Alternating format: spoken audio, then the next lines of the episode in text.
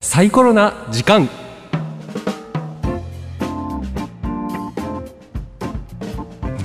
はい、このコーナーでは一般社団法人サイコロ代表の谷口俊敦さんにご登場いただきましてメンタルヘルスケアについてカジュアルにさまざまな角度からお話をお伺いしております、はい今日もよろしくお願いいたしよますろしくお願いしますなんか気合が入った感じですそういやいやいやあのから元気 ですただあの寝不足だということで今日はちょっとあの、 はいロロートーンでいくというふうにお伺いしてたんですけど違いましたね、ガンときましたねガンときましたね頑張っていこうとやる気を入れた感じで、はい逆に来ましたね、はいよろしくお願いしますお願いいた確しまかすにね眠い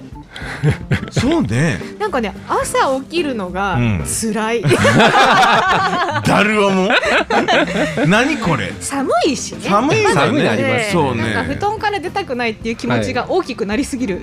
急に寒くなりましたもんね,、だしいやいややっぱこの1年の疲れがだんだんと溜まってきてる感じっていうのは、そうあでるすかよな、ねねあるかな、ええうんあるかなと思いますけど、まあ、忙しい時期でもありまはすいし、年末進行突入しております、そうはですようね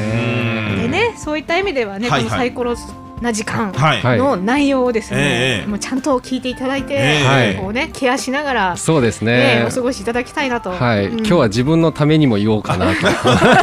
これを皆さんだけじゃなく自分にもと言いいう、聞かそうかなと、はいじゃあ、はいふんふん言いながらね、今日はね聞いていきたいと思いもうま皆す。さんにとってももう本当に、そうもうこれはという内容ですかね、はい、はいよろしくお願いいたしはい、まおす、願いします。で、うん今日のテーマはそうですね、今日は、あのー前回からこう働く人のうんメンタルヘルスうんということの、えテーマで、はいえーお話を少しさせていただいて、うんはいであのまあ前回の振り返りといいますか、うんまあ、働く人たち今どういう状況かとか、まあ、メンタルヘルスの観点でですね、はい少しお話をさせていただいたこととしては、うん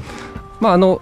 えー企業のんお話をはいさせていただきました。そうですよねはいはいはいでこう1ヶ月以上、うんメンタルヘルスの問題でうんお休みされてる人がはいいる、まあ、事業所、企業が、はまあ、約10%、そうですねまあ、9%, 9%ある、 9%ねまあ、そこそこあるよねっていうお10社にし話、たぐらいはなんかあるよねとそうでしたね大きな会社だったらって話もありましたねそうですね、結構うもう頻度高くんあるはとさらいうにことというような形でまあそういう中ではありますけども、僕たち働く人たちが、まあどれぐらいの人が、えーストレスを感じているかって聞くと、うんまあこれ個人個人ですね。はいまあ54%の人がうんストレスを感じてると、はいこれはまあ案外うん低いんだね、そうですね。そうもう少しいるもんかなとうん8割ぐらいがいるんじゃないかな80%超えの答え出してましたそようね。そうそうそう、確か。うん、ええ8割9割ぐらいはもうそれはもうそうそうそうそうえー、だろうもうみたいなたまはらいんしとかこもれみ結たい構な自信ありげに出してましそうたよでね。したよねこれ当てに行きますよぐらいの勢いで行きまし たけど、外れたみたいなね。めっちゃ外れてましたねそうい意外といいんですね皆さん環そうな境んでがすね、ん個人差がまあやっぱりあるんだなっていうおうんはいはい話はいであともう一つ、あの何がストレスそうかこれは大外したんですよね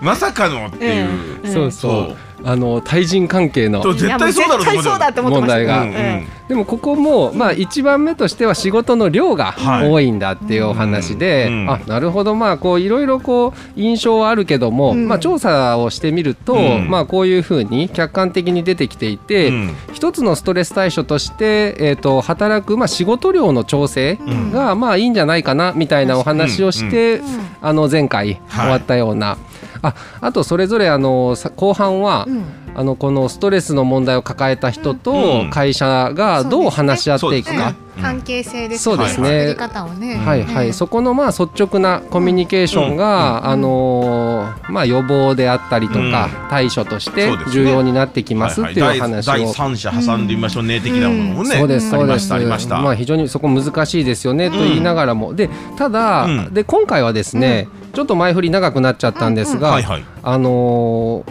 うつ病ほう、ううんん。ですね、まあ皆さんね、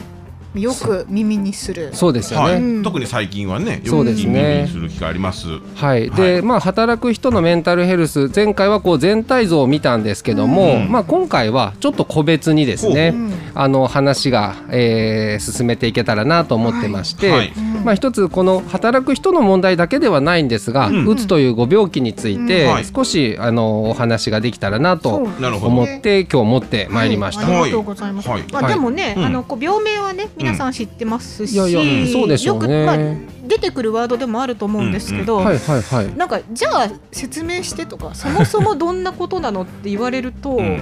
そうですよなかねな。かちょっと説明しにくいところロジャーさんとか山下さんどんなイメージですか？うつ病。うんととりあえず落ち込むというああはいはいはい。なんか自分で戻ってこれない的な感あじ。戻ってこれない。うんそれも落ち込んでし落ちま込うんまあだって、そなうんか普段だったら例えば気分転換して、うんじゃあああなる次ほどになるほどあの明日頑張ろうみたいに思えれるところが、ええなんかもう、そそのままドうーンとそこまでずっとつなんかちょっとモヤモヤが続いちゃう続といちゃか、うはいはいはいはいなんかそんな感じそでれすが継続的にずっと積み上がっていくとかうんなねるほどなるほど、うんそういうイメージですあねあありがとうございます、うんまあもちろんその打つ、まあ、落ち込むっていうイメージと、うんあともう戻ってこれないということですね、うんありがとうございます、うんはいでこの辺りもう少し具体的に、うんうん今日はあの理解していただいて、うんでまあやっぱりあのコミュニケーション取っていく上でも、はいまあ、うつっていう病気を抱えてらっしゃる方がうどういう状態なのかっていうことを周りもまあ知ることでですね、はいはいあのまあ、ぼやっとした印象ではなく、あこういうことあるのかな、うんこういうことはないのかなっていうふうに、うんそしてそれがまあ最終的には聞ければいいのかなと思ったりしていて、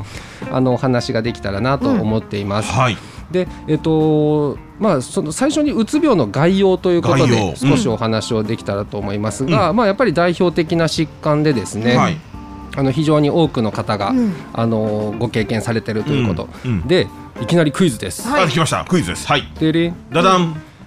えーこのうつ病はいうん大体うんうん何人に1人ぐらいがうんうつを経験するか。 経験するか、あのねうんあのうつ病を例える言葉で、うん心の風邪ですっていうのあーがよく言うじゃはいはいないはいはいそうですねなので風邪ひくぐらいのレベルではないかと私は今言葉のワードからうん推測しました、心の風、うんはいじゃあモロジャーからどうぞ、えーっとだからその時にこうね、あの会社の中で、まあうんいいあの風邪どれだけひいてるかって考えた時にうーん最大瞬間風速的には4割ぐらい、 4割ぐらい、40%、はあいじゃあ聞き方を変えましょう、はいごめんなさい、何人に1人っていうかややこしいですね、あそごうめんなさい、えっと、じゃあパーセントで聞かせてもらっうんて、100人いたらうんうん何人ぐらい、うんだかあーらそれと 4, あちょ4割と40人ぐらい、そちょれちょっと多すぎますねっと、だから最大瞬間風速なの でそうはいはいはいそうはそうい、なので、えっと、何人から逆に言うと、だからまあ、じゃあ20人ぐらいじゃないですかね、その半20分の人ぐらい、はいうんうんうん20人ぐらいは経験を、うん打つという経験をするんじゃないか、うんあーということですでもね。私もうちょっとその経験という部分でいくと、はいいはいまあいろんなね度合いもあると思うんですけど多い気がします。ほう、もっとお多い。ーなるほど、うん。逆にそのさっきロジャーが言っほうほうたほう。 40ぐらぐらいい。とかまでいっちゃうんじゃないかなって思いますけどどうですかね。さうんありがとうございます、あ、はい。正解は正解はなんと、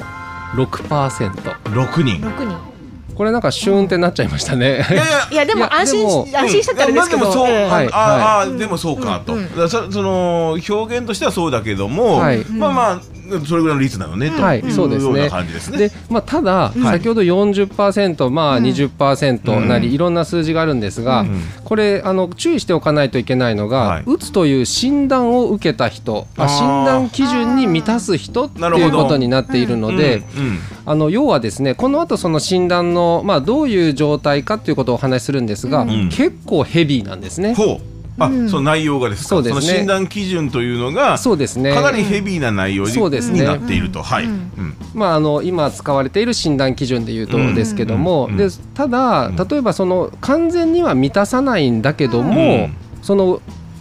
グレーの状態の方ってやっぱりあるわけですはいはいね。はいはい。そう考えると、うんその例えば20%ここ数字はもちろんないんですが、うんやっぱりメンタルヘルスの問題で困ってらっしゃる方っていうのは、うんやはり相当数いるっていう考え方もできるかなと、なるほどそうですね思います。はいまあ、ただ今回は、はいあのそのどういうふうに診断されるのか、いやこつれまはり結そ構の、まあ、ね。病院に行きました、ですねでうんそはいの時に、あじゃあこれはうつ病ですねというそうですねような診断をされるかどうかという基準ですよそね。うですねはいはいはい。えっとまあ、そのあたりを少しお話をしたいと思っているういます。でうんあとすいませんうつのことでもう一つ補足すると、はいうん実は女性の方がちょっと多いであす。そうなんですね。これはなんかいろんな調査を見てもほう男性のだいたい1.56倍あうん結構な、そうなんですよねうんうんうんこれまあなんでだろうっていうのはあるんですが、うんすいませんこういろいろ僕もこう見聞きしたり調べたりするんですが、うん明確な要因っていうのはあの多分はっきり出てないんじゃないかなと思います。なるほど。まあ、いずれにしてうもんこう診断された方患者さんの数とかうんを見るとうん女性の人の方が多い。多い、一点ぐらいぐらい多いですね。はい。でまあ、原因についてはですね、うん正直まだはっきりしたことは分かってないあそうなんですえか。えうん。うん。で、まあ、これすいません最新のことを追っていけばええあるのかもしれないんですが、はい。